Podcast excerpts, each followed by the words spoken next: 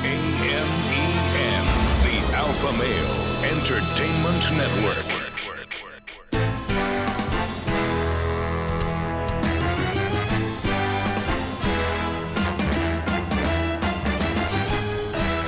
Broadcasting from Humidor 1A in the cigar city of Tampa, Florida. USA. Welcome to the Cigar Dave Show, weekly excursion into the world of cigars, spirits, and diversions. The cigar and pleasure friendly hotlines are open. 877 Dave 007. Now, fire up a cigar and pour yourself a cocktail. It's time for the General, Cigar, Dave. A very happy Thanksgiving weekend to all of you.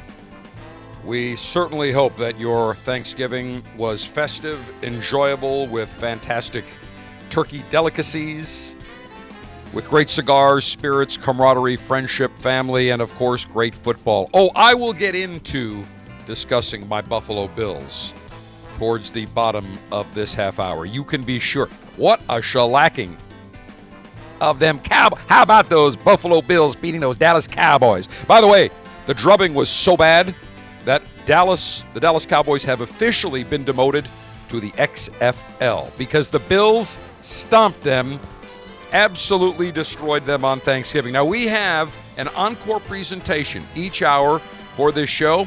We will spend time sampling some great bourbons and American whiskeys in the first hour. In the second hour, we'll be enjoying some great beers from our Cigar Oktoberfest into Novemberfest mega Oktoberfest beer tasting maneuver. So we hope you enjoy. Get ready for some mega spirit samplings. Long Ash greetings and salutations. A Long Ash snappy salute. Semper Delectatio. Always pleasure. Long live the Alpha. Make America great again. Make masculinity great again. Screw the enemies of pleasure. Screw the climate police. Screw the enemies of plastic. Screw the enemies of meat. Your global five star commanding general and alpha male in chief, front and center. From Command Center Alpha, the Ford Theater of Operations has moved to the Davidoff of Geneva Store and Lounge. And as always, for our mega tastings of spirits and wines, we bring in two longtime important guests to the Cigar Dave Show. First up, our host, we've got Tommy Diadio. Tommy D, the Senior Executive Vice President of Spirit Procurement for the Davidoff of Geneva Store and Lounge in the Cigar City of Tampa and the three Corona Cigar Store and Lounges in Orlando. But today, Tommy, you are known, because we're going to be sampling some Elmer T. Lee, you are known as Elmer Tommy Lee Diadio. so there you go. We've got the new nickname for you. Tommy, as always, we thank you for your hospitality, and you've selected some nice bourbons Yes. for us to sample as well. Some unique to Yes. Corona Cigar and Davidoff. Yeah, and some small niche ones that nobody's ever heard of that they should know about. that almost look like they're in wine bottles. Very Yeah. unique, very different. And as always, we've got our resident expert sommelier, sommelier Dave Cavanis. Greetings, Long Ashes sommelier Dave. General Long Ashes Etchets, thrilled to be here. I'm really excited. Just getting back from Kentucky yesterday or the other day. Really excited to be here to talk about these great whiskeys. Are you going to be singing "My Old Kentucky Home" for us now? Uh, No, but I heard it plenty all last week, which is uh, really refreshing. You know, when Yeah. you're up there, I was Tommy, you there. know, because Yeah, you were been up there just up there also. Yep. When you go to Bardstown or being in Louisville, uh, Lexington. they have a really unique way of living life. Well, wait a minute. It's not Louisville. It's Louisville. Louisville. Louisville. Louisville. You got to pronounce it correctly. That is very, very important. Well, if you guys aren't going to sing it, I've got it here. well, the, I, I did, no, Jim Nabors did the Indianapolis 500. I was going to do that. There you We- go. You got to do it in a southern genteel accent. Where the sun shines bright in the old Kentucky home, tis summer, the people are gay. Can you say that on the air? I guess you can. The corn tops right and the meadows in the bloom while the birds make music all the day. Oh, wait, I can sing it. Look at this.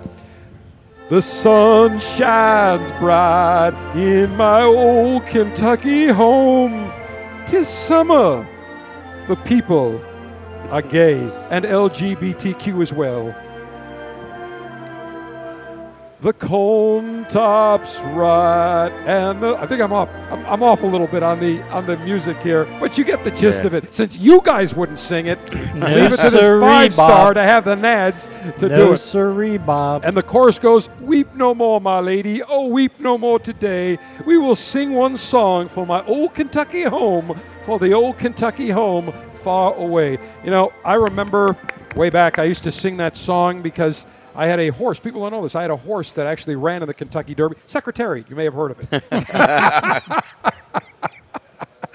I'll tell you what, I always get a kick out of the Kentucky Derby when you see all these women in their hats that attend. They want to be seen, the big social event with all the pictures. And I say, women don't know the difference between a horse's nose and a horse's ass. ass. They have no clue, but they all look the part. All right, so, Sommelier Dave, as we talk about American whiskey and bourbon whiskey, even though it is National Bourbon Heritage Month, on the show the entire month, we also celebrate American whiskeys. right. But what is very interesting is we look at, first of all, bourbon whiskey, a type of American whiskey. So, for example, an American whiskey can be a whiskey, but not a bourbon whiskey. But all bourbon whiskeys are American whiskeys. It is a barrel aged distilled spirit made primarily from corn. And in fact, in my old Kentucky home, you hear the corn tops right and the meadows in the bloom. It's because there's much corn in Kentucky. So it must be primarily made from corn, at least 51%. Now, there's some controversy. The name ultimately derives from the French Bourbon dynasty, although the inspiration for whiskey's name is uncertain. Some people say it's Bourbon County in Kentucky, other Bourbon Street in New Orleans, both named after the French Bourbon or Bourbon uh, dynasty. Been distilled since the 18th century. The use of the term bourbon for whiskey has been traced to the 1820s, with consistent use being in Kentucky in the 1870s. And in 1964, the United States Congress recognized bourbon to be a distinctive product of the United States, and there are specific legal requirements Yes, in order are. for a whiskey to be termed bourbon. They are it must be produced in the United States, made from a grain mixture that is at least 51% corn. Bourbon must be aged in new charred oak barrels, distilled to more, no more than 160 proof or 80% alcohol by volume, entered into the container, the barrel for aging at no more than 125 proof or 62.5% alcohol by volume, and bottled at 80 proof or more. So every time, once it's distilled, it has a higher proof, then it's cut down with a little branch or water before it goes into the barrel, and then once it comes out of the barrel, then it is mixed with branch or water to further dilute it. Not Any just- bourbon? What's that? Not just any water, it's limestone. Oh, well, the, the Yeah. water from Kentucky Yeah. or Tennessee or anywhere. But remember, bourbon can now be made anywhere in the country. Not necessarily, Yep. but it is known in Tennessee and in Kentucky for their Well, limestone. that's what I wanted to say because that's one of the things that I was really impressed doing some of the distillery tours. When it rains, it takes six days for the water to seep all the way down into the aquifer. The water is so pure, and if you look at some of the best beverages that we consume on the face of the earth, whether it's a champagne, whether it's a whiskey, tequila, beer, even soda, it's the water, the purity of the water that really gives you that flavor. Well, when I was at the Jack Daniels distillery in Lynchburg, Tennessee, we went to where the, the creek runs, where the water comes, and there's a, a very big placard there talking about the importance of the water. Now, I grew up in Buffalo, and I will tell you that central and western New York State has, I think, amongst the best water in the country. Right out of the tap, it tastes great. Florida, the absolute worst, but Kentucky, same thing. It's got a unique, unique taste to it. And that's that limestone, like Tommy had said, for it to go all the way through to the limestone and then source it out. That's the largest area in the United States for that purity of water Yeah. to come through. Now, bourbon that is labeled as straight, straight bourbon whiskey, has been aged under four years, must be labeled with the duration of its aging. Bourbon that has an age statement on the label must be labeled with the age of the youngest whiskey in the bottle, not counting the age of any added neutral grain spirits in the bourbon that is labeled as blended. So, for example, if a bourbon whiskey says has an age statement, four years old, the youngest bourbon used in that particular whiskey is at least four years mm-hmm. old. Right. Everything else has to be four years or older than that. Bourbon that is bottled in bond is a subcategory of straight bourbon, must be aged for four years. Now, what we have seen the last number of years with the explosion of the popularity of bourbon is that age statements are being taken off bottles. Now, for example, Jim Beam Double Aged Black. That always had an eight year age Correct. statement. Now they just call it, uh, I think, Jim Beam Black. The age statement is off. So it could be four years, could be six years, could be five years, but they've taken that off. And uh, uh, Sommelier Dave, you've seen that because you're familiar with many of the bourbons, the bigger names. Um, there was a big controversy a number of years ago. Maker's Mark wanted Right. to dilute the proof, and people said, "Wait a minute, you can't do that." And after a lot of backlash, they backed off that particular proposal. They actually made it. I don't think they did. Yeah, they did. Yeah, they some got did. it. Did they? Some got out Yeah. Oh, I didn't realize Yeah. that. I think they did that though. for marketing. Well, for taxes, Mm-hmm. because when you look at wine, there's a, the percentage of alcohol is where you pay your taxes, and it would be the same with spirits. Yeah. So the higher the proof, the more tax you're going to pay on it. Another. So those yeah. big producers, whether Yeah. it's Beam or through Brown-Forman and whatever, they want to bring the proof down, so they pay less tax. Well, not only that, but they were running out of the aged bourbon. Now, here's here's another interesting thing. As of 2018, approximately 95% of all bourbon is produced in Kentucky. Last year, Kentucky, Kentucky's population, 4.3 million people. Yeah, I remember this. 8.1 Yes. million bourbon, uh, bourbon barrels. Barrels. being aged in Kentucky, Yeah. Almost double the population, Population. of Kentucky. I'm proud of that. They, they tell you that all over the place. Absolutely, which is But- very, very interesting. Now, even though Kentucky is certainly known as the home of bourbon, much bourbon production, Tennessee can't call it. They don't call it bourbon. It's Tennessee whiskey, and the reason is there is a different process they use to kind of distill or filter any of the impurities. It's called the Lincoln County process where there's a state mandated pre aging filtration. They use chunks of maple charcoal. And what happens is they slowly pour the bourbon, or correction, the whiskey, like Jack Daniels, it filters through that charcoal Yeah, and it it removes drips- a, right, it drips, drips down slowly. Big vats, I mean, probably four or five foot vats. And what happens is a lot of the oil residues and impurities get filtered away. So it's a very clean, very smooth type of taste. And they do a secondary charcoal uh, uh, filtration on the Gentleman Jack, which Correct. makes it even smoother. smoother. So very, very nice. So that's really it. The differences between Tennessee whiskey and uh, whiskey made in Kentucky. But now, with the craft distilling, we're seeing bourbon made in.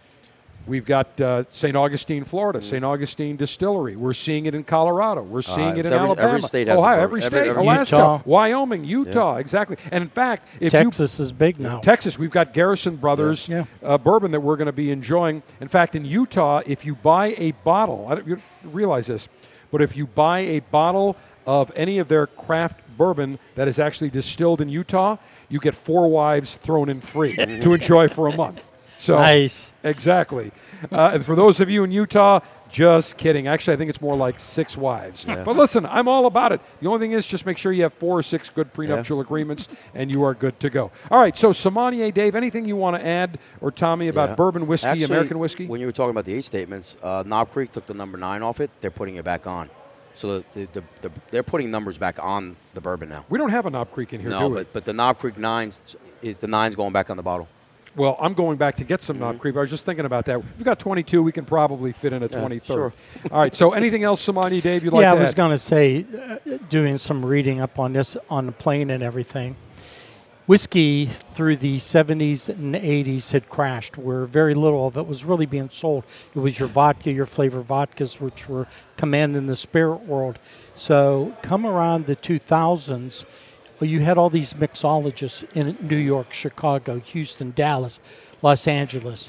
They were creating the old drinks of the 20s before Prohibition or during Prohibition, and the Manhattan. The old fashioned actually was the drink that these mixologists reinvented again, and that created a demand for whiskey, mm-hmm. Bourbon whiskey in this country because other than bourbon, what did you have? Like Jack Daniels, Yeah. Tennessee whiskey. You didn't have this plethora of distilleries throughout the country. So it was only then with this drink that it started to take off. And you're right, Dave. There's more barrels laid down in Kentucky than our are people actually reside there. Let's start things off without any further delay with the Buffalo Trace White Dog. Now, there's a reason we're going to be starting with two what we call White Dog whiskeys. Before a bourbon goes into the barrel, there is no color to it. Basically, mm-hmm. when you're talking about at least 51% corn, and most bourbons are, say, 60, 70% corn, they may have some rye, they may have some barley in there or some wheat. There's always barley. There's always barley, mm-hmm. and, and there could be some wheat as well. Mm-hmm. What happens is you taste before it goes into to the barrel to age, where it gets its color, where it gets some of the woody notes and the spiciness and the warmth. It comes out as a crystal clear spirit, and when you smell it, you can taste the sweetness of corn right on the nose. So the white dog from Buffalo Trace, and now Tommy, you're a big Yeah. Buffalo Trace. You bought a lot of single barrels from Buffalo Trace. This is their white dog mash number one corn, rye, and malted barley. So this essentially is one of the spirits. In fact, this is probably the Buffalo Trace. This is the spirit before it goes into Right. the barrel. So th- the history on this one is, is most people when they were buy it in a store, it was an expensive little bottle. They're like, I would never pay that much for that. But what you were supposed to do with this was take the case, get a small barrel, and put the whole case in the barrel and age it and make it a bourbon. Most bourbon people don't realize that's what you really are supposed to do with this. Well, let me say cheers. Take a taste, and you can just on the nose, the sweetness Yeah, of the you corn. get it. The corn. Yeah. Mm. Interesting. You definitely get notes of the alcohol, but you get that sweetness of the corn, a lot of warmth.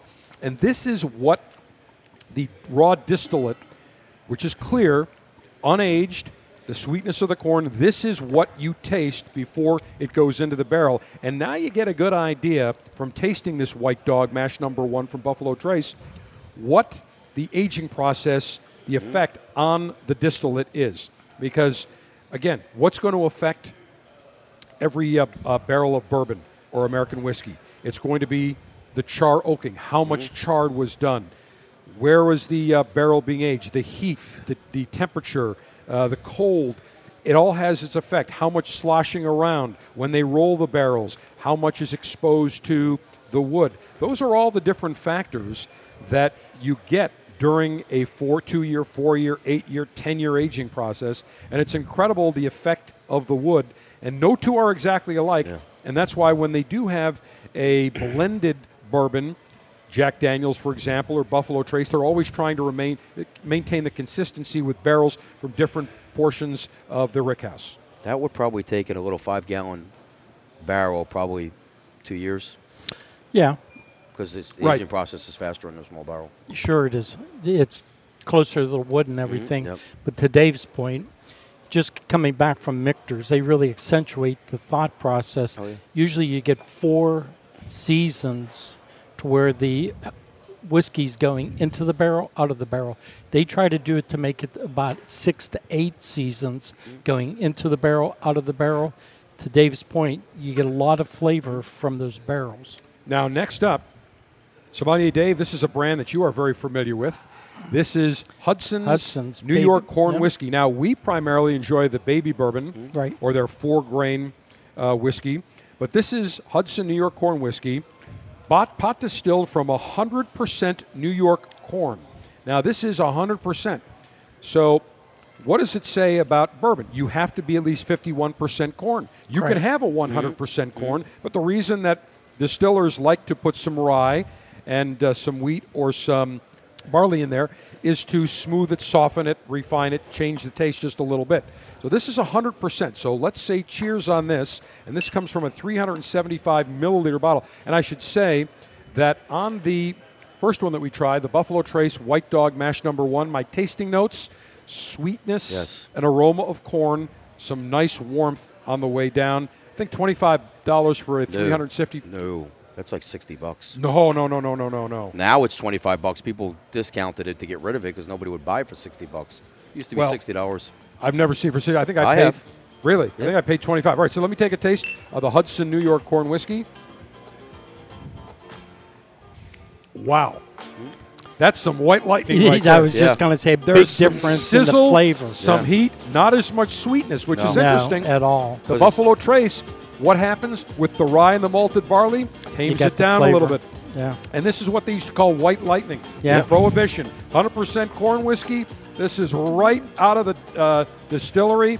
This has got some serious strength. We will have many more American whiskey and bourbon tasting samplings with Sommelier Dave and Tommy D. Tommy Diadio of the Davidoff of Geneva and Corona cigar stores in the cigar city of Tampa and Orlando in the next half hour. But I want to spend a couple of minutes talking about my Buffalo Bills. Thanksgiving. We purposely ate early.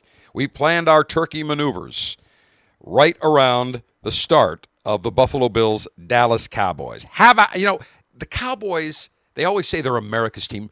As far as I'm concerned, there was only one team wearing red, white, and blue on the field on Thursday on the second game, and that was your and my Buffalo Bills. The number of people that texted me and emailed me saying, We are Giants fans, Eagles fans, Skins fans. We hate the Cowboys. We are all Buffalo Bills fans today. What an absolute magnificent performance. I am I've been very critical of Josh Allen, but I have to have to credit him. They have picked up their pace of play. They have picked up just the way that they're reading defenses. He's been smarter. He had a great game. How about that razzle dazzle double reverse Josh Allen to wide receiver Andre Roberts to wide receiver John Brown? 28 yard strike to running back Devin Singletary wide open. We absolutely spanked. We kicked the Dallas Cowboys and Jerry Jones right in the gut and in the teeth. It was absolutely magnificent, worthy of a celebratory cigar.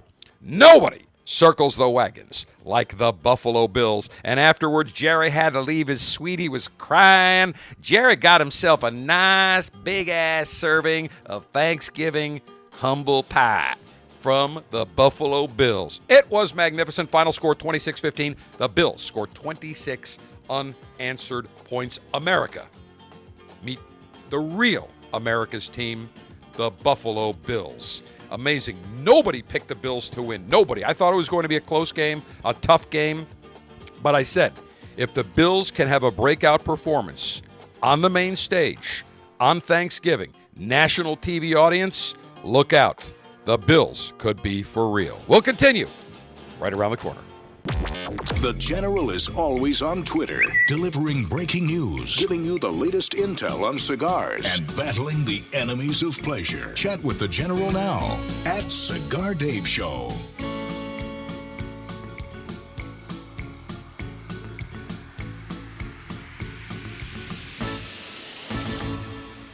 In 1964, Jose O. Padron began rolling cigars bearing his name in modest surroundings with one guiding principle always focus on quality, never on quantity.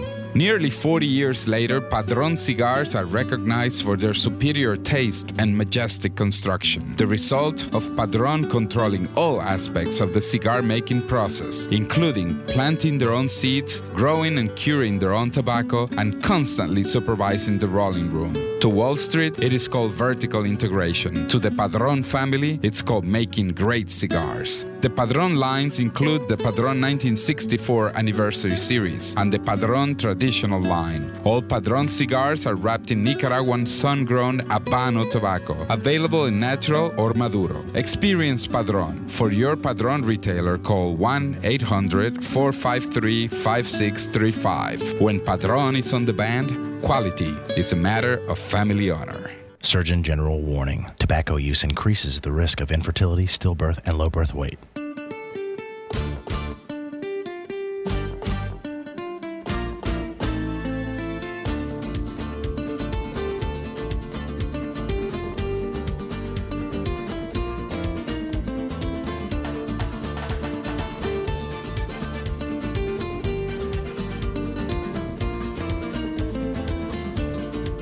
Welcome back to our Thanksgiving Encore Bourbon Presentation Maneuvers.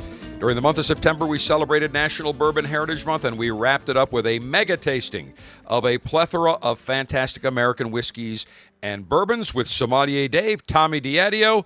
We go back and continue the tasting. Enjoy. Now we're going to go to the Elmer T. Lee, which also comes to us from Buffalo Trace, correct? Correct. Again, Tommy, big Buffalo Trace fan. Why? Everybody wants their bourbon, so my actually my favorite distillery is Four Roses. Four Roses. That's interesting. Why Yes. is Four Roses your favorite? I just I love their bourbons. I love the multiple. I think they got the ten mash bills. I, I like how they just blend stuff together when they do their limited editions. I'm Well- a big fan of Four Roses. Well, it's interesting because the first single barrel that I ever had that Jeff gave Yeah, me it was our first one we did. that was the first one. when nobody wanted it. exactly, and we've had Jim Rutledge on many, yeah, many and times. now it's um uh, uh, Brett Elliott. He's the new master distiller. the master distiller. and Rutledge is doing his own bourbon now, Cream of Kentucky. I did not know that, so we'll have to we'll have to talk to him about creme de Kentucky. Yes. Got to make it sound yes, fancy. Yes, creme of Kentucky. Creme la creme de Kentucky. Very very nice. Tell me about this. I consider him one of the most modern people to re- change the face of bourbon because he created the single barrel. He changed Eagle Rare to a single barrel. So then he came up with the, something he liked to drink a lot, which was a sour mash, which is basically the fermentation of an old. Usually it's about 20% they'll leave Right. in after they rack it off Right. to go into the um, The new one. bottling and all. oh wait, so explain those- that one more so they time. take 20% of the, the mash. The mash bill they'll leave still Yeah. in Of the, the distillate. fermenter. Yes. Correct. Okay. and then they'll add all the new water, Interesting. yeast. Correct. uh, so you've got a little old distillate and new. and then new. that's the Very easy- little that's the old. simple way of explaining Right. it, and that's Okay. the correct way. And that's what a sour mash is. Yes. Sour so it's not necessarily sour. That's just what they call it. No. All right, And- so we'll say cheers on this. And it's a single barrel. Now, the aroma on this, getting a little s- al- almost orange. Yeah, it'd You'll be get from orange. the, the barrel. Yeah. Whoa. Just now so this dangerous smooth. dangerous smooth, definite sizzle on the way down, but it doesn't linger. No. It's peppery sizzle on the way down. Now, there's something called the Kentucky Chew, where when you taste bourbon, Yep. I can't remember which uh, distiller was it. Uh, They- Jimmy. It's probably Jimmy Russell because Jimmy all Russell. the people from Wild Turkey It do was it. Jimmy Russell. It's called the Kentucky You chew it in your mouth. Because we've had Jimmy on. He said, "What you do is you put it in your mouth like this." hmm Chew with Mm-hmm. the liquid in your mouth. I'm sure. Smack your You lips, get bring that yeah, air in. You get the alcohol to. in your whole palate. Oh yeah, you- I'm getting it right drink. on the front of the on the. I on got the tongue. it too. It was like a little sweetness Ooh, up front. sweetness and sizzle yeah, at the same it was time. very good. So this I would say is more on the medium, medium plus in terms of flavor strength. Definite notes, I would say, of uh, pepper, a lot of spice, with that sizzle that hits the back mm-hmm. and dissipates rather quickly. So not a lot of warmth, but definite sizzle. Next up, we move to Woodford Reserve for the Woodford Reserve and the Woodford Double Barrel. Now, Sommelier Dave, Woodford Reserve, we featured at one of our pleasure fests. We had the ambassador. They brought the big. Remember, they had that big thing showing their Sure. their mash, what Yep. they Right, use. what Yeah. the, the actual mash bill was. the bottle. They've been That's right. doing, doing this from 1812. this distillery was created out there, and then during Prohibition, they did medical sales, Mm-hmm. so you could still get it with a doctor's prescription. For medicinal purposes only. medicinal purposes. So really nice, 90.4 percent al- or proof. It's going to be clean. You're going to get some honey amber off of it. It's going to be really rich with dry fruits, and it's going to be at the end rich and chewy, round, smooth, complex as citrus, cinnamon, and coca. Definitely getting on the nose. trying to picture it. trying to identify it.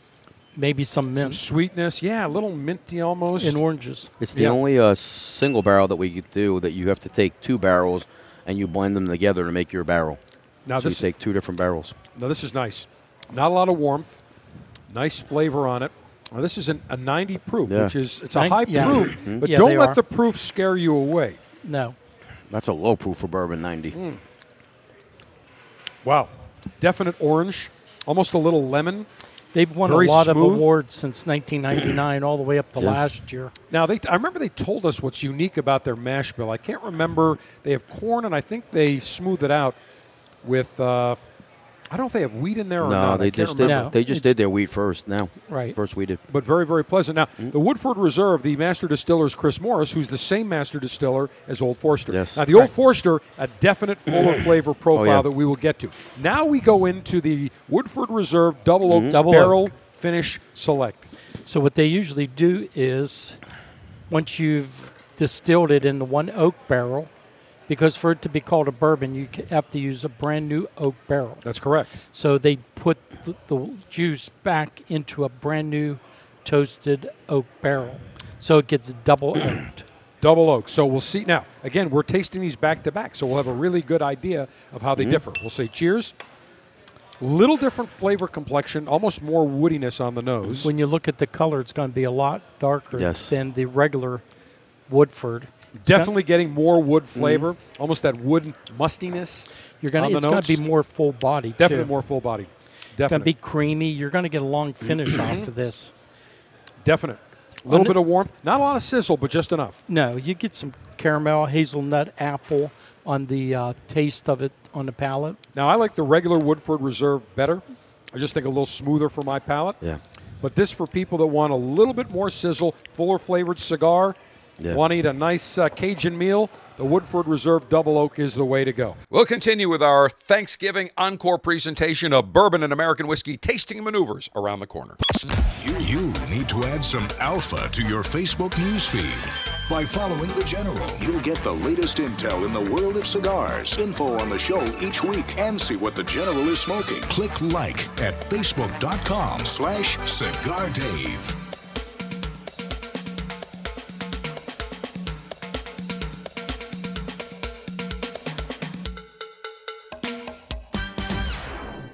America is under attack. Basic freedoms, privileges, and acts that we would normally take for granted are disappearing each day, including the simple ability to enjoy a cigar. This is Glynn Loope, Executive Director of Cigar Rights of America, CRA. At a time when elected officials should be thinking about education, public safety, and creating jobs, they are actually thinking about smoking bans, new taxes, and regulations of historic proportions on premium cigars. The cigars that provide us with pleasure, relaxation, and fellowship are under attack. We have to stop it. That's why Cigar Rights of America was created to work for a new political day for cigar enthusiasts across America, to roll back restrictive laws and defeat onerous taxes and regulations that impact everyone from your local cigar shop to your personal humidor. For the price of a few great cigars, be a part of this effort to protect your right to enjoy a cigar without excessive taxation and cumbersome legislation. Go to cigarrights.org. Let's tell the government we've had enough. Join now, cigarrights.org. Cigar connoisseurs and enthusiasts love going into their retailer's humidor and seeing what's new, what's exciting. It's like a kid in a candy store. And we've got a great way that you can enjoy and sample fabulous cigars from incredible manufacturers. It's the Cigar Dave Officers Club. Every month, you will receive three fantastic cigars in an Officers Club Ziploc pouch shipped directly to you for $22.95. Now, in the past year, we've had incredible selections. We had the World of Davidoff, which featured an Avo and a Davidoff Winston Churchill. We've had cigars from AJ Fernandez, from Rocky Patel, from Plasencia Drew Estate, Sindicato Fonseca. Incredible cigars that you will love. Become a member of the Officers Club today. Join now. Go to cigardave.com. Click on Officers Club. $22.95 per month gets you the latest and greatest in the world of cigars. You will absolutely love it.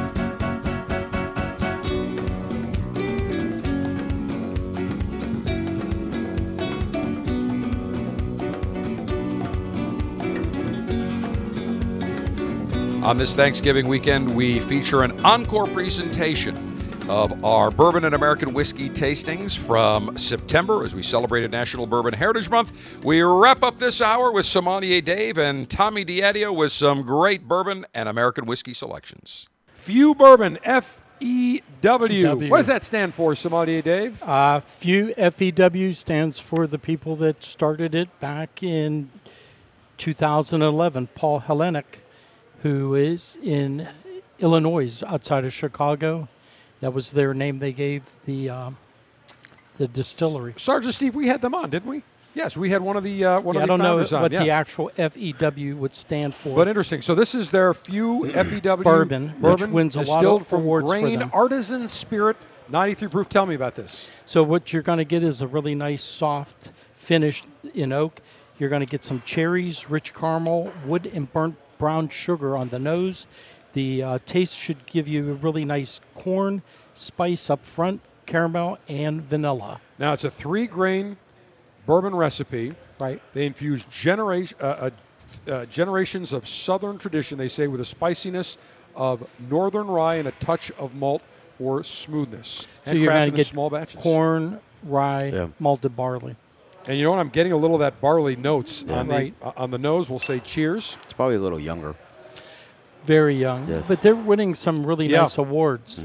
It's sharp. It's got some sharpness Yeah. to it. It is young. Next up, Wood, Old Forester. Old now, we had Jackie Zykan, who is the master taster, on uh, last week. We had her for the entire second hour. Very fascinating. We talked in depth about Old Forester, and one of the spirits she mentioned, the Old Forester 1910. Is that the one that Starts Steve, she said, was incredibly popular and selling out? Or Yep. Yes. The 1920. Yes. The we, 1910. we totally sold out. our- 1920 is popular, but 19 was right. released. She said was went through the Yep. roof. So we made sure we had the 1910 and 1920 on this tasting. So sommelier Dave, do the honors, please. What you had was a fire on the bottling line, and it halted the production of Old Forester. Mature whiskey ready to bottle instead was stored in a secondary barrel. Mm-hmm. So here again, just like how they did with Woodford, they took new charred oak barrels, took the whiskey out of the ones that were Mm-hmm. around the fire, put them in the secondary barrels, and then it created this beautiful Yeah, whiskey. So what happened was the barrels almost burned to they almost fell apart. So Right. it gave an extra char. So they recreated that method from the fire from Duluth. Interesting. Now this 93 proof. now I'm just the notes that the aro- the notes I'm getting on my nose here on the aroma. Some buttercream, Yeah. Yeah, possibly. li- little butterscotch, Yeah. a little bit of citrus. Could have cedar, Mm. apricot. The cedar is what I'm getting. A lot of that woody woody type of note. So we'll say cheers and we'll taste this. Your taste is going to be real smooth, well rounded, Oh yeah, little sweet oatmeal raisin, possibly. little raisiny, little spice, little sizzle, little warmth. Big difference from the few that's Oh, yeah. young. Oh, You can Yes. tell this is properly Matured. aged. Oh yeah, And Very it's- nice. On the finish, you're going to get charred oak, which will lead to a really nice, clean spice. it is spicy. Very very nice. I can see why this sold out. They call it the Old Forester 1910 Old Fine Whiskey. Next up, we have the Old Forester 1920 Prohibition.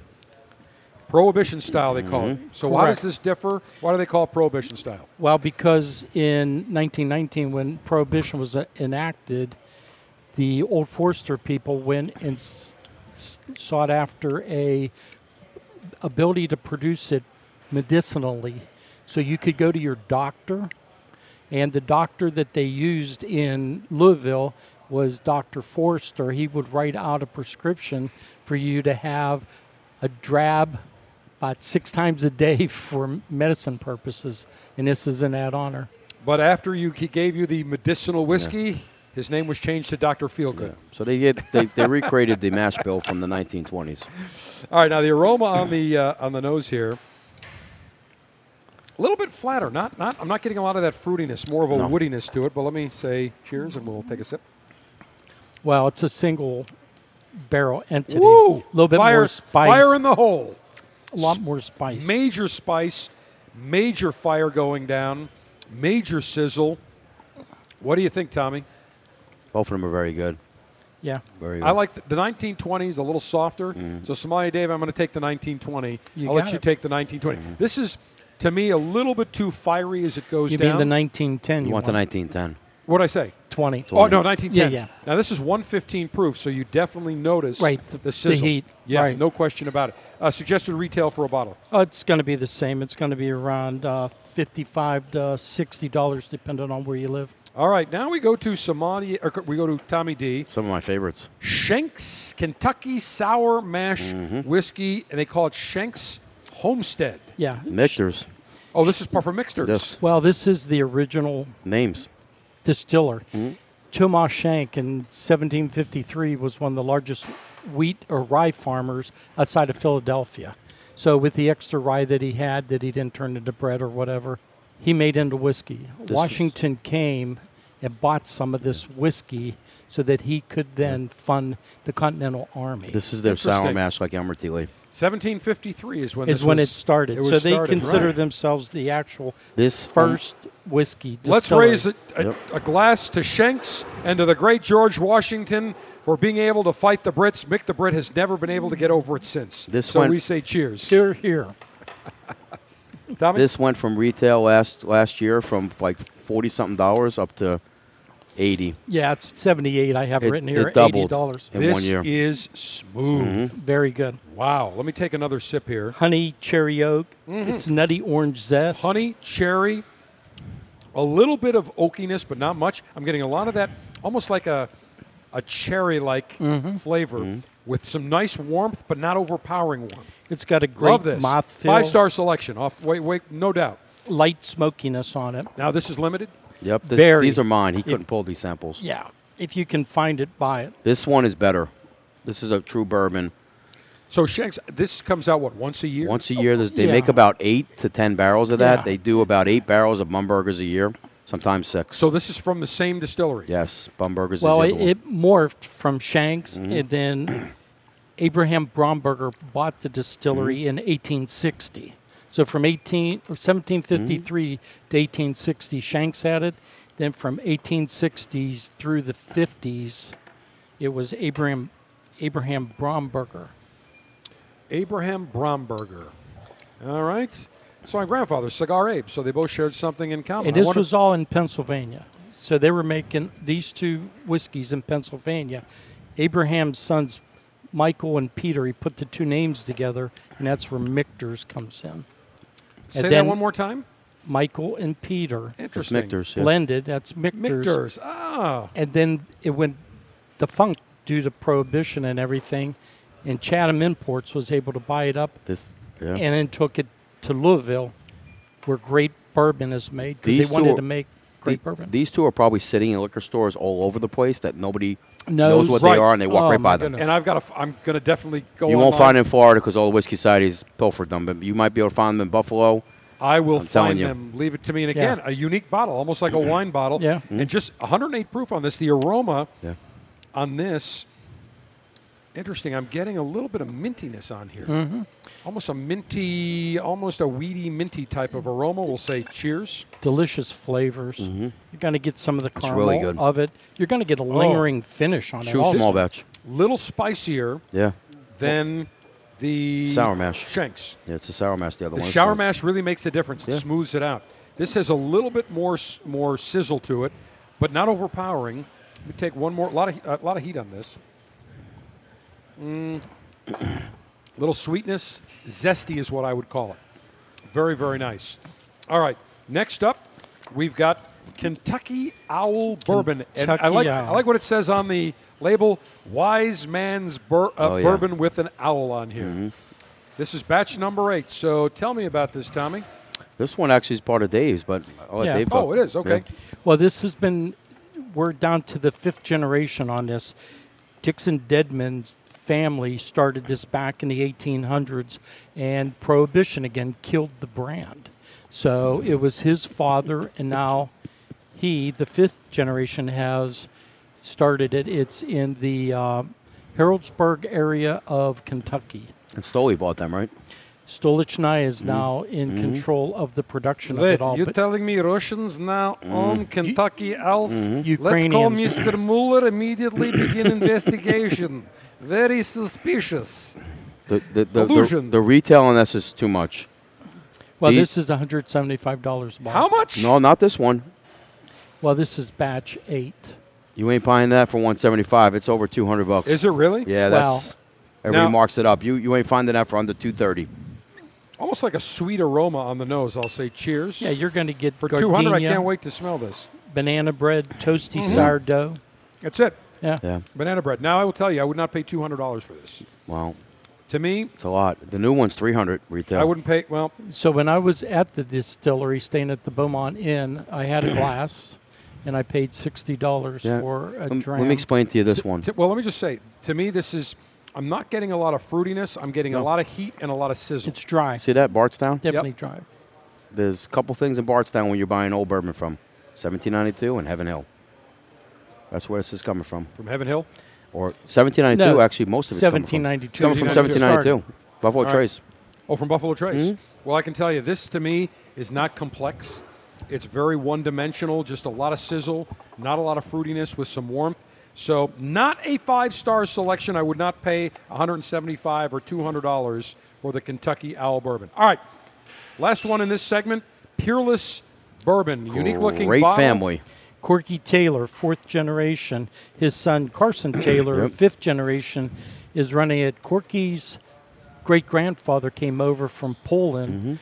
spent all of his money and got into Louisville, Kentucky, and then eventually owned a bank. Yeah. And then eventually took that bank, made a ton of money, went to Chicago and started one of the most unique hotels in Chicago. Used to sip whiskey with Al Capone and all that, and they make Peerless in Kentucky. This Great- is great really story. a great story and all that. If you go to Louisville and go to their distillery, Interesting. phenomenal. And this is one you won't see in the stores, really. Well, Now you they are. don't make enough. They just started their Yeah. production back up. So non chill filtered. It says strictly sweet mash, no water added, barrel proof. So no water added. They don't No. cut it at We all. We did barrels of this. I might give you one. You might. We shared it with Burns. It's called Beef and Leaf. Beef and leaf. I like that. Love All right. it. We'll say cheers. Aroma on this. Definite uh, notes of sweetness just on the aroma. Bright honey, vanilla honey. flavor. Cinnamon. Cinnamon. Going to get that from that barrel. Now, to me, I'm getting cinnamon on the Cinnamon. Yep. smooth. Now barrel strength, but this is incredibly smooth. Now this is worth 150 bucks. but it isn't 70. Yeah, worth cinnamon. every penny.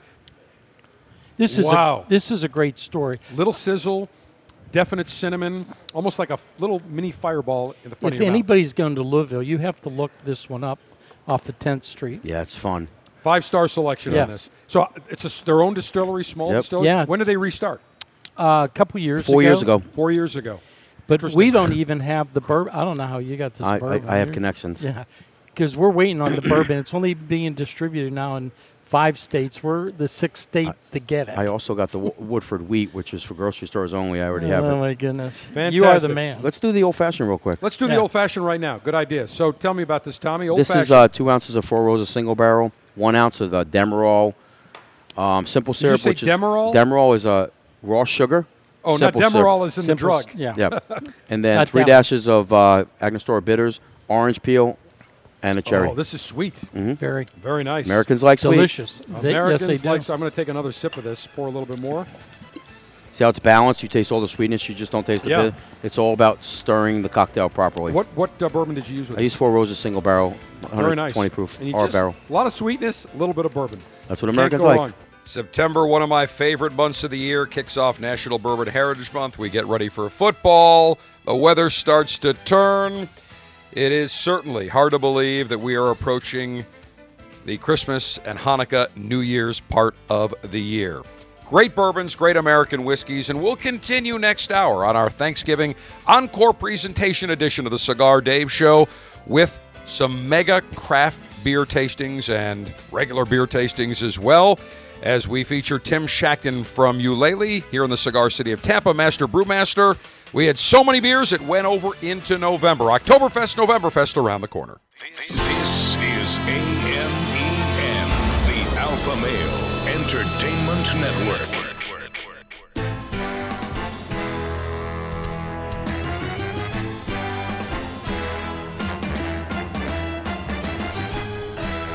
Broadcasting from Humidor 1A in the cigar city of Tampa, Florida. USA. Welcome to the Cigar Dave Show, your weekly excursion into the world of cigars, spirits, and diversions. The cigar and pleasure friendly hotlines are open. 877 Dave 007. Now, fire up a cigar and pour yourself a cocktail. It's time for the General, Cigar Dave. The hangover effects of Thanksgiving continue. All the turkey, all the accoutrements, great spirits, great cigars, great football. My Bills won, fantastic. Very, very enjoyable. Made Thanksgiving even extra special. And of course, great fellowship, great camaraderie. We hope all of you, from all of us at the Cigar Dave Show, had a safe and enjoyable Thanksgiving. On this Thanksgiving long weekend, we present an encore presentation for you, some excerpts from our craft beer and beer mega tasting maneuvers that we conducted at the end of Cigar Oktoberfest. They were so massive, they ended up going into November. We call them Cigar Novemberfest. Tim Shackton, the master brewer at Ulele Restaurant in the cigar city of Tampa, our guest. We sampled a plethora of great beers. We start right now.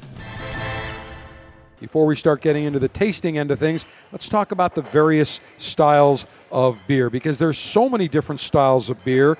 And as craft brewers have gotten involved, we see much more creativity than we have, say, with the old days when you just had your lagers, which are Coors and Bud and so on. But let's talk about the various styles of beer. First up, let's talk about lager. That's probably the number one selling style beer still in the United States. Well, lager represents over 80% of the entire world. Oh, the world? Yeah. Wow. It's a big deal. And uh, it's difficult to execute a high quality lager. Now, we've got six lagers currently on tap out of our uh, 11 beers on tap. So it's unusual for a craft uh, brew pub to carry that many lagers. It requires a lot of storage space. Why need- is lager different? Just more time necessary to age the beer? Yes, the lager yeast is um, it ferments at cooler temperatures and uh, requires um, more deft and dexterous processing.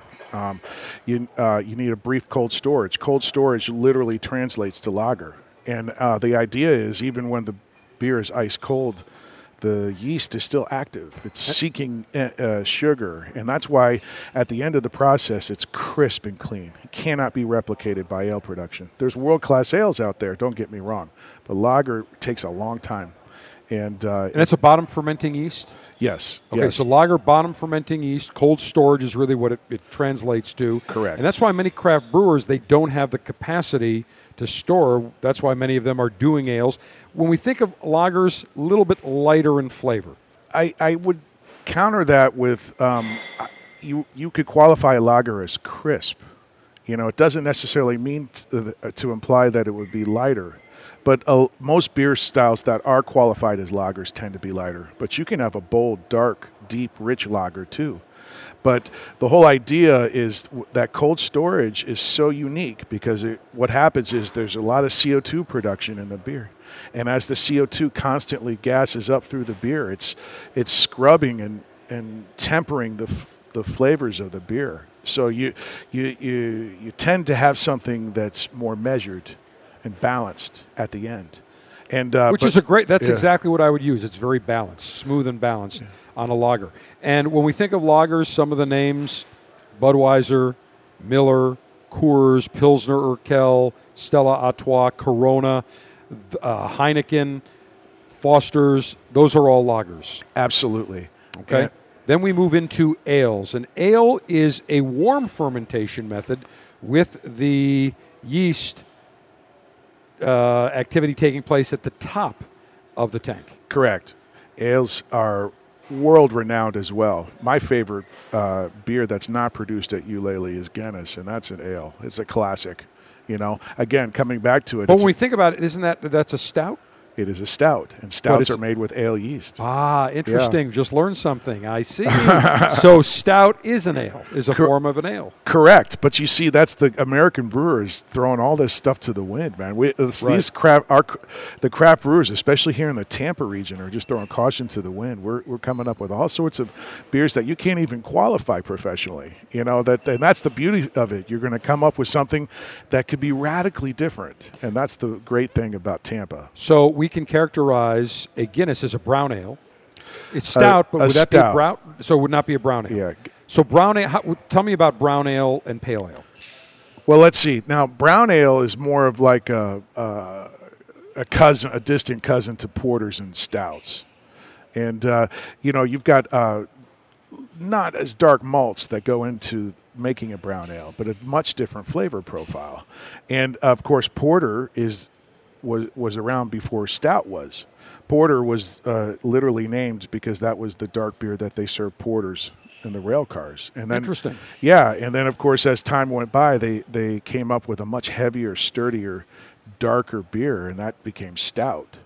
Now, uh, pale ales again, uh, a very t- rich tradition with pale ales and IPAs. IPAs are very important. Now, India Pale Ale is interesting because the reason that they call it India Pale Ale, because it's very hoppy, that was an, almost a natural preservative. Correct. And they would travel back and forth in the old days with the ships. Yeah, the London Brewers Guild pretty much invented the, uh, the India Pale Ale, so the beer could last on a ship from uh, sailing from London to Bombay. And you see when the British troops got uh, came back from India and they came back home, they insisted, "Hey, let's let's put the milds to the side now. I want IPA now because that's what I've been drinking all this time." Right. And of course, American craft brewers, boy, again, taking it to the extreme. There's so many different types of Tons. IPAs out there. More IPAs than I've ever seen before. Yes, sir. That's because, because I think the craft uh, brewery drinker, the craft brewing drinker, wants a fuller flavored, more complex beer. It's unapologetic. Unapologetic. It's in your face. Correct. And it's the same thing with cigars. We cigars, the number one selling cigar is still a mild to medium bodied cigar, but there are those that want a fuller flavored cigar, and that tends to be a minority, but they are diehards, similar to the people that seek out craft brewers, that travel the country finding craft brewers and going to their tap rooms and sample rooms. They want that India Pale Ale or those heartier beers. Amen. And you know, it, IPA is such a wonderful style, and Tampa too. Tampa IPA has a unique flavor profile. You know, you've got a little bit of the astringency of the West Coast IPA.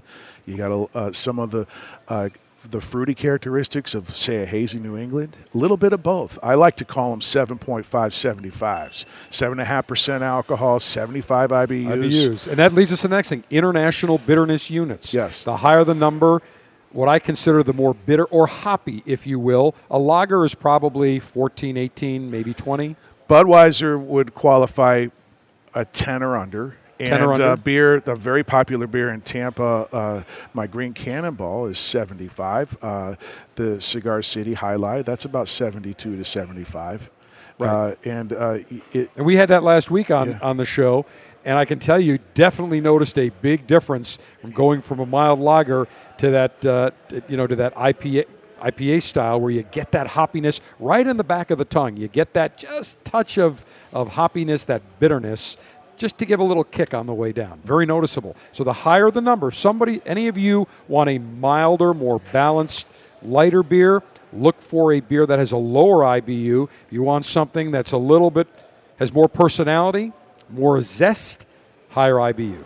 and it usually in, is indicated right on the label. Right. You could read it, and it, and, uh, and most people, if you're getting up to the 35 or 40 IBU range, most people would say, yeah, it's a little bit hoppy. But you know, then you, that's the whole point is the experience at the table is to get people outside of their comfort zone, get them in there. Here's a sample of this. Try this. Tell me what you think. Well, that's the great thing, and I tell people all the time that if you get a dozen friends, everybody kick in whatever, five, ten bucks, and go to your local retailer that sells beer by the can, and many wine stores, liquor stores, they all are really improving their selection of single bottle or single can beers. Just start picking things. Pick an IB, IPA, uh, pick a lager, pick uh, pick a uh, Hefeweizen. Just go and, and and have fun with it, and then just throw some steaks on the grill, light some cigars, take those 10, 12 beers, and just pour. Everybody take a sample, and you can do your own tasting notes. And I'm sure you sell flights at Oh, yeah. Ulele where people can get, what, four, five, six, eight different samples of beers? You can ask for samples at, of any of our beers, and we do small flights as well. And I would also uh, double down on that and say there's so many craft breweries that have tap rooms. So instead of always just going, you can, you can always go back and barbecue, but in a, in a, you can have a craft beer adventure, especially in the Tampa area and many regions And across this- the country, because Yeah. our listeners are coast to coast and worldwide, and you can do this anywhere around the world. And we've Correct. got big listeners over in the UK, in Australia, at many of the military bases. Now, they don't serve uh, uh, beer at military bases. They should, but they don't. But nonetheless, many of our great troops, when they do go on leave or when they do come home, they sample many of those great spirits and great beers. a lot of cigar friendly beer gardens Correct. abound. And um, it's great to be able to go taste it fresh from the tap. Site brewed, site served. It doesn't get any better than that. It's as pure as the wind driven snow. Let's talk about a Belgian ale. How does that differ from an IPA or just a regular? Oh, Belgians, boy, let me Light tell you, you're talking about wild yeast. You're talking about just a wonderful uh, phenolics on the nose. And sometimes it's spontaneous fermented. Okay, so you're taking airborne yeast. Uh, you have lots of aging involved. Uh, Belgians have a wonderful tradition of many different beer styles. Uh, Saison yeast is a wonderful yeast that comes to mind that's, that works great with fruited beers and um, like lambic, for instance. You know, that's another uh, fruited beer that's from Belgium. And uh, I, I could, again, I, we could have a whole entire section on Belgian beers that they just blow your mind. You know, the Germans uh, tend to be pretty structured and strict with their brewing techniques, and the Belgians are kind of throw caution to the wind a little bit, and it's uh, ended up with uh, with some incredible results. All right, let's real quickly. I want to hit on stouts and wheat beers. Yes. Stouts. What, real quickly, what is a stout? Well, a stout, uh, a stout can be any um, gravity, meaning it, it, it, it could be high in alcohol, it could be low in alcohol. But really, what qualifies a stout is that it's uh, produced with ale yeast and that it, it, it qualifies as a certain color. So there's a, like IBUs, there's a scale called Standard Rating Method, SRM. And if you see it on a label, it will tell you what the color of a beer is. It assigns a number to the color. So a red ale might be, say, 18 to 30, and a Guinness would be like 40. And of course, a, a light lager would be five. Let's talk about wheat beer. When I think about wheat beer, it's top fermented, but a lot of wheat tends to be softer on the palate. Correct. And you know, not all wheat beers are are ale fermented. Most of the commercial varieties are. I have a wheat lager on tap at Ulele. Um, but wheat it tends to be soft. It there's uh, it's a huskless grain, so it creates a lot of protein in the beer. So it tends to be hazy, and uh, it softens the palate expression of a beer quite dramatically. It works very well at the table, and uh, uh, Hefeweizen. The reason why a Hefeweizen has a banana clove is because of the yeast. The yeast is what makes that. Um, it's a wonderful uh, grain to use in beer. You can uh, it increases head retention and a, makes a quality beer uh, go to 11. Right. So I love to use wheat in almost all of the beers that I make at Ulele. We're going to go to Ireland, Smithwick's. Yeah, Ireland. This is their Irish Red Ale. Now, what constitutes a Irish Red Ale, Tim? Well, first of all, Irish malt, and that uh, obviously it's made in Ireland. Right. But uh, the Irish malt has a very distinctive flavor. You know, it's it's it's somewhat sweet. You get a little bit of earthiness. Again, back to the terroir. Right. and uh, you, the the red, the Irish red, tends to be uh, a little more subdued in the caramel expression than say a, an American amber. Smithwick's did a nice job on doing repackaging their beers, and they call this a ruby red brew with a gentle hop bitterness, a sweet malt finish. 4.5% alcohol by volume. We'll say cheers. Cheers. Definitely getting some of that maltiness on the nose. Yeah, it's, It's a little Irish malt. hoppiness, but not not not tons. Mm. To me, this is what I would consider a lighter ale. So a lighter ale that's approachable. Yes, very drinkable. Yep, it's very approachable, and uh, not noticeable hoppiness. So no, very, it's not. It's not very strong. It says a gentle hot bitterness Yep. on the label. Yep, I, I would say this is maybe around 45, 35, 45, something like that on the IBU scale. Perhaps even a little less. Really? You think it's Yeah. less than that? Yeah. Okay, But uh, it's still. It's. I think it's delicious. now we're going to enjoy some unique fruit flavored beers. So we're going to enjoy three fruit flavored beers. First up, this is from Monday Night Brewing, their Blind Pirate Blood Orange IPA. They say it's juicy caramel citrusy and it is ale brewed with blood oranges. 7.4% alcohol by volume, and this is made in Georgia.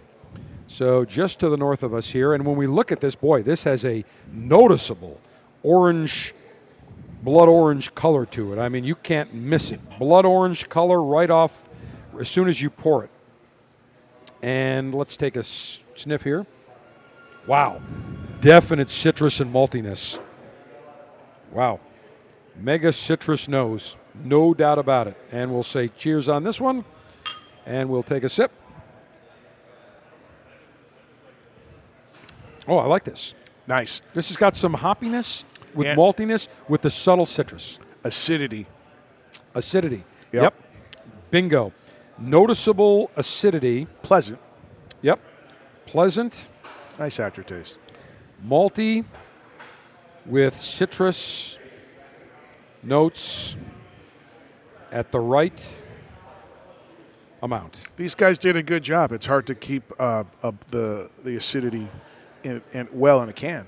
So this The- is nicely done. The aroma on this is I mean I could sniff this for a while. It's it's it's a, an amalgamation of the maltiness with a little yeastiness but with that noticeable blood orange citrus uh, aroma. but not over the top. Not over the it's top. not grabbing you by the tongue and throwing Nope. you across the room.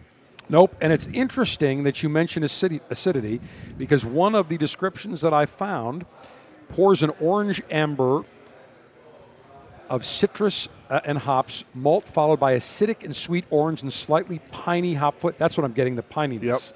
That's the other. Medium bodied with lightly sweet and bitter finish. That's what I'm getting also, that pininess. It's tough to describe, but you know it when you taste it. I like it. Yeah, it's really nice. This is, I'll tell you what, I'm going to give this a five star selection uh, without question. Let me see that can one more time. You got it. That From is- Georgia. Yeah, from Georgia. And it's got uh, Monday Night Brewing Blind Pirate Blood Orange IPA. Trying to see where, if it says where in Georgia it's made. I do not see it. But I will tell you this uh, I paid $1.99 for the can, worth every cent. That is a five star selection, no doubt about it. Now we're going to go to Hawaii. Sergeant Steve, do you have Don Ho available by any chance? Can we get some tiny bubbles? Mr. Don Ho.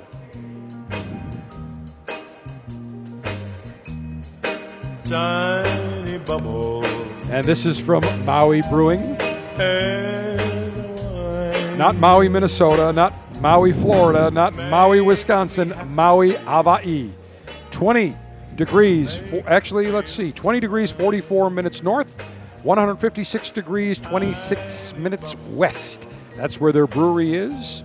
Crafted with passion from the heart of paradise. We're an innovative and independent brewery. Welcome to the Ohana. And this is Maui Brewing in Kihei, Maui, Hawaii. And this is their pineapple mana wheat. It is a gold pineapple, gives way to sweet aroma, smooth bodied tropical brew, very light in color. Very nice. They serve this, I should say, once again at the Ho House. So if you ever go to Hawaii and want tons of pleasure, go to the whole House. You can't go wrong. Take a sip here. Hmm.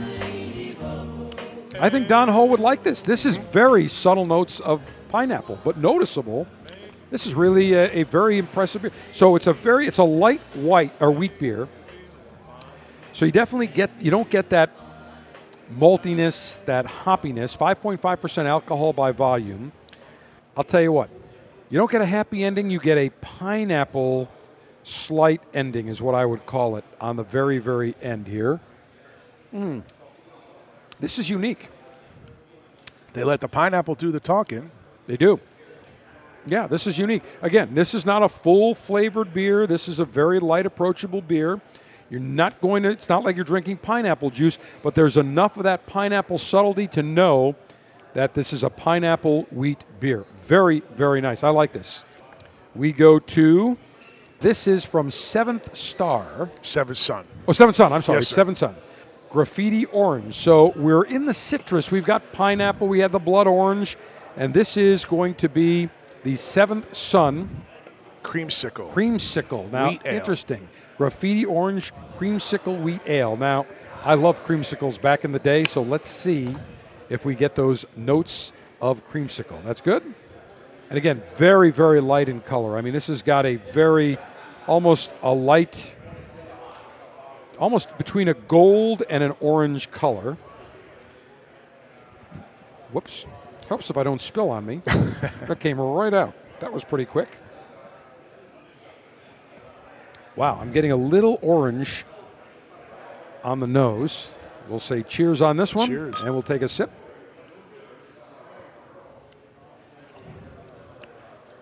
I'm not getting a ton of orange. I'm getting a little. Actually, now I've got the creamsicle on the very end.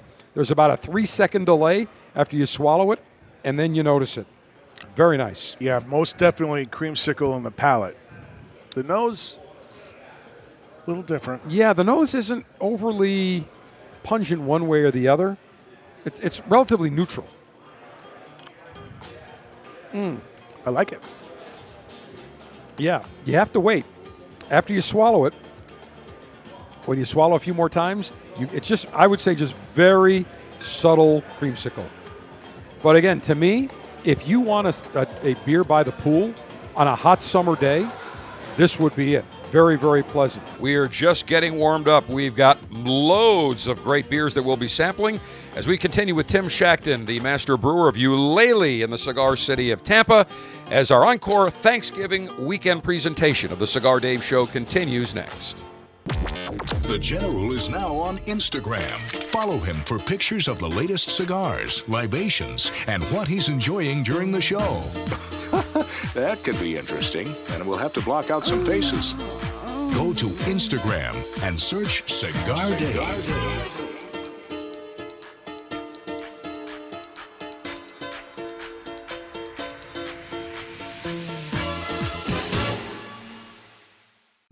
In 1964, Jose O. Padron began rolling cigars bearing his name in modest surroundings with one guiding principle always focus on quality, never on quantity.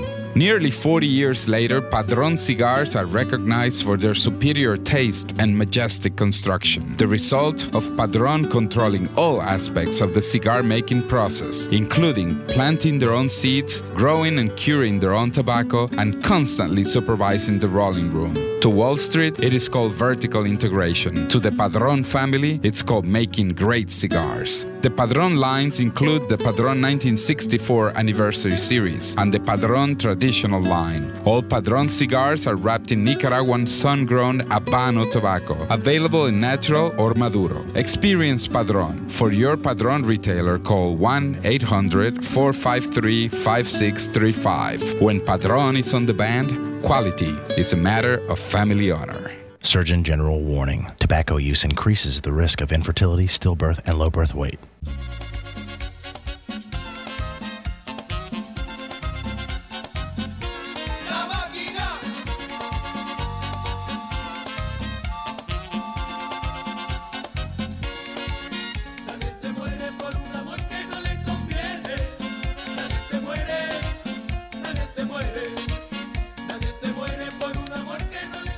Your Thanksgiving, whether you fried your turkey, smoked your turkey, grilled your turkey, spatchcock your turkey, just roasted it the old fashioned way. I'm sure many of the tips that Colonel Ange delivered on last week's edition of the Cigar Dave Show, our turkey delicacy edition, gave you some tips. Now, I will say this I did two methods of making the turkey, had two turkeys a 21 pound fried turkey and a 24 pound spatchcocked, grilled, and smoked turkey. Indirect heat, put some hickory chips on the side where there was heat of the grill, covered it up, did a beautiful job. And I'll tell you this I know Colonel Ange said four minutes. I got to disagree with my good buddy Colonel Ange in the pooch pit. We went with three and a half minutes. I went three and a half minutes for the 21 pound turkey, so it took 75 minutes or 73, whatever it was. Came out perfect. Let it rest for a half an hour. Succulent, moist, juicy, absolutely fantastic. Ah, my mouth is still foaming at how delicious it was, thanks to Colonel Ange's great ideas. Now, in this half hour, we continue with our encore presentation of mega beer tasting maneuvers from Cigar Oktoberfest into Cigar Novemberfest because it was so large, with our special guest, Tim Shackton, the master brewer at Ulele Brewery and Restaurant in the Cigar City. Maui Coconut Hiwa. This is a porter One more time, tell us what a porter is. Well, a porter's made with uh, roasted malts. It's an ale. It's a British style beer, very traditional. Uh, they call it porter because they used to serve it to porters. All right, and they call this the coconut porter, which is kind of interesting. This is the coconut Hiwa porter. We'll say cheers and taste it. Wow. Nice. It's the porter with just a nice, slight hint of coconut. Delicious. It is very, very nice. Very pleasant. One more sip. Mm. Robust, tasty, very, very subtle hint of coconut. A little bit more mocha discernible on the palate. Like the nose on that one. Yes, very nice. Next up, we're going to Belgium. Chimay. Tell me about Chimay. Chimay is a Trappist brewery. So you, a bunch of Trappist monks originated this brewery, well, centuries ago. And uh, this is called Cinq Cent. And this is basically, it means 500. Uh, the, the brewer who came up with this beer was in the uh, 1960s. And uh, this is a, a classic Belgian ale. Yeah, on the uh, on the nose, little yeast, but not much. Saison. Mm-hmm. Got saison on the bottom of the tongue, right? Yeah. That's that yeastiness, right? I'm getting yeastiness with a little tartness underneath the tongue. Take another sip. That's delightful. Mm-hmm.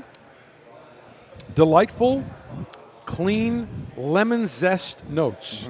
Very nice. This is again a Chimay that I would have never picked up, but here at Davidoff of Geneva Store Lounge in the cigar city of Tampa, very popular beer. So very, very nice. Most people get the blue label, but this is a great bottle. Very impressive. Now we're going to France. So going from Belgium to France. Who knew the French actually brewed beer? This is the Kronenbourg 1664, what they call a Euro Pale Lager, traditional beer named after the year the Hatt family, the brewery's founders, first started commercial brewing 1664, made with select malts, exclusive yeast, kind of a darkish golden beer.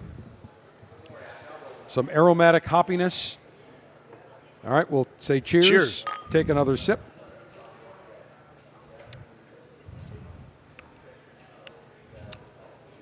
Clean, smooth, not really noticeable hoppiness.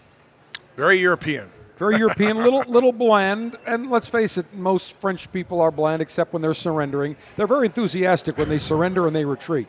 So aside from that, I would say Kronenbourg 1664, eh, comme si comme ça, so so.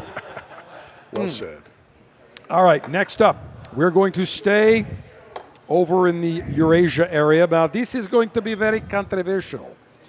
This is called Baltica 4, not Baltica 1, not Baltica 2, not Baltica 3. This is Baltica 4, dark lager made in Soviet Union, CCCP, Russian beer, Baltica. This beer, dark lager, brewed in Russia. I believe, if I'm not, not mistaken, the Mueller Commission may investigate us for sampling this Baltica 4. Vladimir Putin likes this beer, and because I'm drinking it, now I'm associated with Russians. Let's say cheers. Cheers. Russian beer. Now, interesting, very dark golden color as I take sip. It's typical of the East Co- uh, uh, of the uh, East European varieties. It, it's not as long on flavor as the others, but uh, No hoppiness, Yeah. little flavor. By the way, welcome. I am Cigar Dimitri. I will be your new host here at Cigar Dimitri Show. Mr. Cigar Dave, now imprisoned by Mueller Commission, I now will be speaking of all things Russia. Russian dressing, Russian dames, Russian vodka, and Russian beer. This Baltica, actually not bad, a little flat. Very big, big, big bottle, I must say. Almost looks like Russian woman of old with the babushka, very busty and rotund, not like the golden uh, uh, blonde Russians of today that are very, very hot. So I will say this Baltica is a unique, uh, to me, a dark lager, but almost like a porter. it is. And a Baltic Porter actually is a style. Really? Yeah. Uh, I would say it's very smooth. Light notes of creaminess, Actually, it's not a bad beer. No, it's good, and there's a little molasses, uh, like a kiss of molasses. Yeah, there, exactly. right? Exa- Who knew Russian Baltica beer? I enjoy. now I'm going to be in jail. Please, Hillary Clinton, come after me, arrest me. I am part of secret plot with Russians to overtake American brew industry. All right, next we're going to go to a Spaten Oktoberfest. Now this is a Marzen. Tell me, Tim, about a Marzen. Well, Marzen, also known as Oktoberfest, you're talking about a cold, uh, cold fermented beer. This is what they typically serve in the beer halls uh, in Munich at this time of year. M- Munich malt, lager yeast. Do you say cheers? Cheers. And we'll take a sip here. Malty, not a lot of hoppiness. Nope. A lot of people think those Oktoberfest German beers are going to be, you know, full full throttle. They're not at all. No, the Hellesbach and the Oktoberfest are both, uh, they accentuate the malt. Sometimes there's a little bit more hops. You know, my, my Oktoberfest has a little bit more hops. Right. This is this does not. This is a very approachable, straightforward beer. Take another sip here. This Mind you, it came across the pond in a bottle, so that helps, that uh, changes the characteristic of the beer as well. Believe it or not, almost a little note of sweetness on the palate. Very nice. Five like star it. selection for the Spaten Oktoberfest. No question about it. That gets my five star seal. Next, we're going to go to Iceland. Now, when you think of Iceland, you think of Reykjavik. You think of some of those hot Icelandic dames. But there's beer. Einstök Icelandic Toasted Porter. Now, this is very interesting because when we go to, when we think of Iceland, again, this particular beer is an American porter, 6% alcohol by volume. And as we look at this, again, deep dark chocolate in color, very foamy head. Take a sip. The Nordic countries are seeing a renaissance Nice. in craft beer right now. A lot of American craft brewers are going over there to collaborate. Toasty notes, Yep. coffee notes, incredibly smooth. No bitterness, no hoppiness, low on the IBU scale. This is very nice. If you want a, a porter that's very approachable and easy drinking, five star selection on this one as well. No doubt about it. I would have given the, the Baltica 4 five stars, but I definitely would have been imprisoned or called up to uh, Adam Schiff's committee to testify. But this Einstök Icelandic toasted porter, five star all the ways. Now, Tim, we go to your Ulele Crown Jewel, spelled with two L's. Limited It's- release honey lager. Interesting story behind this beer. Well, I, I, I do weddings. We do weddings at Ulele all the time, and I get uh, commissioned by private people to do barrels. And uh, this is our Magbee's Honey Lager, which is one of our core beers. It's it's made with Mayaca honey, and it's cold fermented lager. And it went into a couple different barrels. It started out in a virgin filled Knob Creek barrel for a week, and then we transferred it over to a Jack Daniels barrel, a superior barrel, I might add. I love this beer. That's good because I heard the couple getting married are indeed virginal. So that, that's a perfect fit on this particular beer. Again, this is the Crown Jewel limited release honey lager. We'll be tapping this this week. So we're the first to sample this. Yeah, this is going to tap on Friday. They're getting married Friday. Subtle notes of honey, definite note. And real honey is different than the Sue Bee honey you buy in the store. The real Florida honey, outstanding. Let me take a sip here. Wow. This is outstanding. Thank you. Smoothness of a lager with the subtle sweetness of honey, winning combination. The oak Very nice. plays the, into the sweetness as well. And it's a darker lager, too, Mm-hmm. not the light lager. Outstanding. That is a five star selection, Tim. Thank you. The problem is our alphas can't buy it anywhere, but will you available, have this available on tap, even though it's limited, maybe down the road? Well, uh, I always have the honey lager in bourbon barrel aged. I carry it at least half a dozen times a year. It's, Okay. it's one of our most popular limited release beers, so I've always got a barrel working. Good to know. Outstanding. Next for this segment, we've got the Leanin Kugels or Leinenkugels Canoe Paddle Kolsch. What is a Kolsch? A Kolsch is like a European style uh, lager, but it's an ale. It's made with an ale yeast. So Ah, you've got okay. a little bit of the qualities of, say, a Pilsner or a Helles, but uh, again, it's fermented at room temperature. It mimics a lager. Wow, definite yeast notes right Yeah. on the on the aroma. And we'll say cheers, on that one. And we'll take a sip of the Leinenkugels Canoe Paddle Kolsch. You betcha. Oh, don't you know that's an interesting beer? Oh yeah. Oh, you betcha. It's good. It's distinctive to the style. It really is. It's got some sweetness to it, definite smoothness. It's got the lagery, some lager smoothness again with slight notes of ale and that yeast. Sometimes brewers kick down the temperature on this uh, fermentation a notch, and it makes to mimic a, a lager strain. Outstanding. Kugel's Canoe Paddle Kolsch. We're not quite done yet with beer tasting maneuvers, the final and concluding segment of this encore presentation on this Thanksgiving weekend of mega beer tasting maneuvers from Cigar Oktoberfest and Cigar Novemberfest comes your way next. Get the latest cigars, hand-picked by the General each month, delivered straight to your door. When you join the Cigar Dave Officers Club for just $22.95 a month, you'll receive three premium cigars in a customized Ziploc Cigar Dave pouch. To join, go to cigardave.com.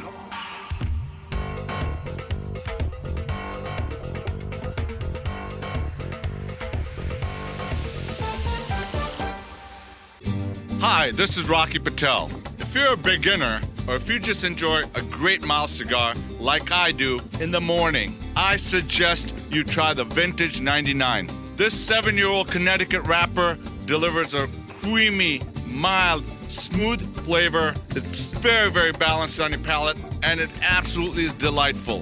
Tons of flavor, a perfect draw, and an incredible ash. This cigar is smooth. It will entice you to enjoying more and more of the vintage 99s. It's just a nice, great, balanced, smooth cigar. Look for it, the oldest Connecticut shape in the market today. I'm Rocky Patel, and I promise you, nobody works harder than we do to make you a great quality cigar. Come visit us at rockypatel.com. Surgeon General warning cigar smoking can cause cancer and heart disease. Cigar connoisseurs and enthusiasts love going into their retailer's humidor and seeing what's new, what's exciting. It's like a kid in a candy store. And we've got a great way that you can enjoy and sample fabulous cigars from incredible manufacturers. It's the Cigar Dave Officers Club. Every month, you will receive three fantastic cigars in an Officers Club Ziploc pouch shipped directly to you for $22.95. Now, in the past year, we've had incredible selections. We had the World of Davidoff, which featured an Avo and a Davidoff Winston Churchill. We've had cigars from AJ Fernandez, from Rocky Patel, from Plasencia Drew Estate, Sindicato Fonseca. Incredible cigars that you will love. Become a member of the Officers Club today. Join now. Go to cigardave.com. Click on Officers Club. $22.95 per month gets you the latest and greatest in the world of cigars. You will absolutely love it.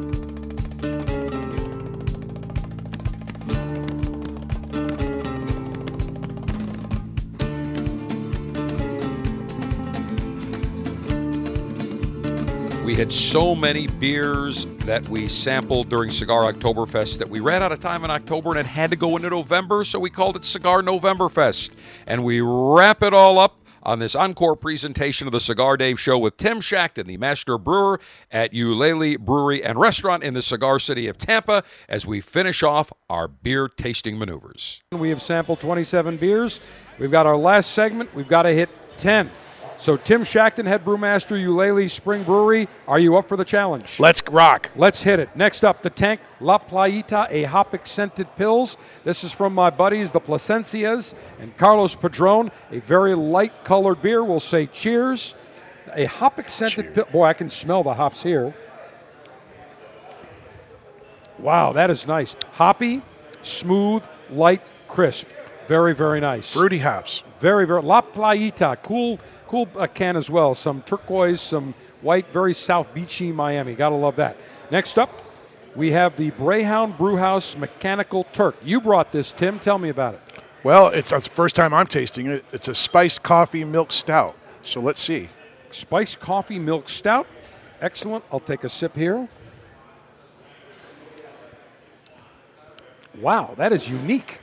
Almost like a cafe con leche from Ybor City. It does taste like that. It does. Spicy. Mm. Some spicy notes, coffee like. notes of espresso and dark chocolate. I like it. Roasty, spicy. Where's this made? Uh, Where's it brewed? There's a, again at the Brehon Brew House is in between Belfast. Oh, and- okay. This is over. Yeah. This is overseas. This is the Yeah. same one. Okay, gotcha. Gotcha. Next up, we've got love the name Goodwood Bourbon Barrel Ale. Now, the mere name alone, as soon as I saw Goodwood, I'm thinking I got to buy this. Made in Kentucky, six percent alcohol by volume, a copper tone beer, medium bodied, sweet caramel, notes of vanilla and bourbon soaked oak. Let's take a sip. Oh yeah, yeah. There's definitely wood on this beer. Oh yeah, that's nice. Mm-hmm. That's very pleasant. Getting a little bit of that aged wood from the bourbon barrel, but again, this is a big bourbon barrel, almost like a stout, if you will. It's nice and sweet too. It's not cloyingly sweet. It's pleasantly No, sweet. pleasant, sweet, very nice. I like this. Next up, we go to for selection number 31. Love Funky Buddha. They're vibing. They call this the Grooving Lager or Groovable Lager. Love Funky Buddha down in South Florida. Light golden color, mild foamy head. Take a sip.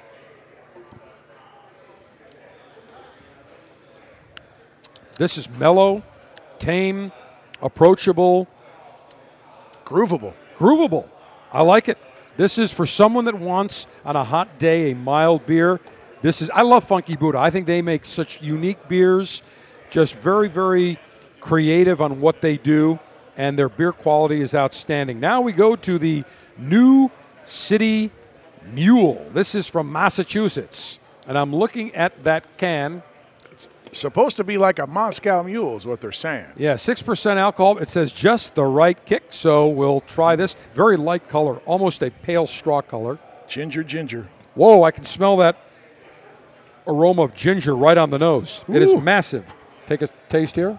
That's almost like the cocktail. Whoa, way too sweet. Way too sweet. Again, not really a beer, but a, an alternative adult beverage.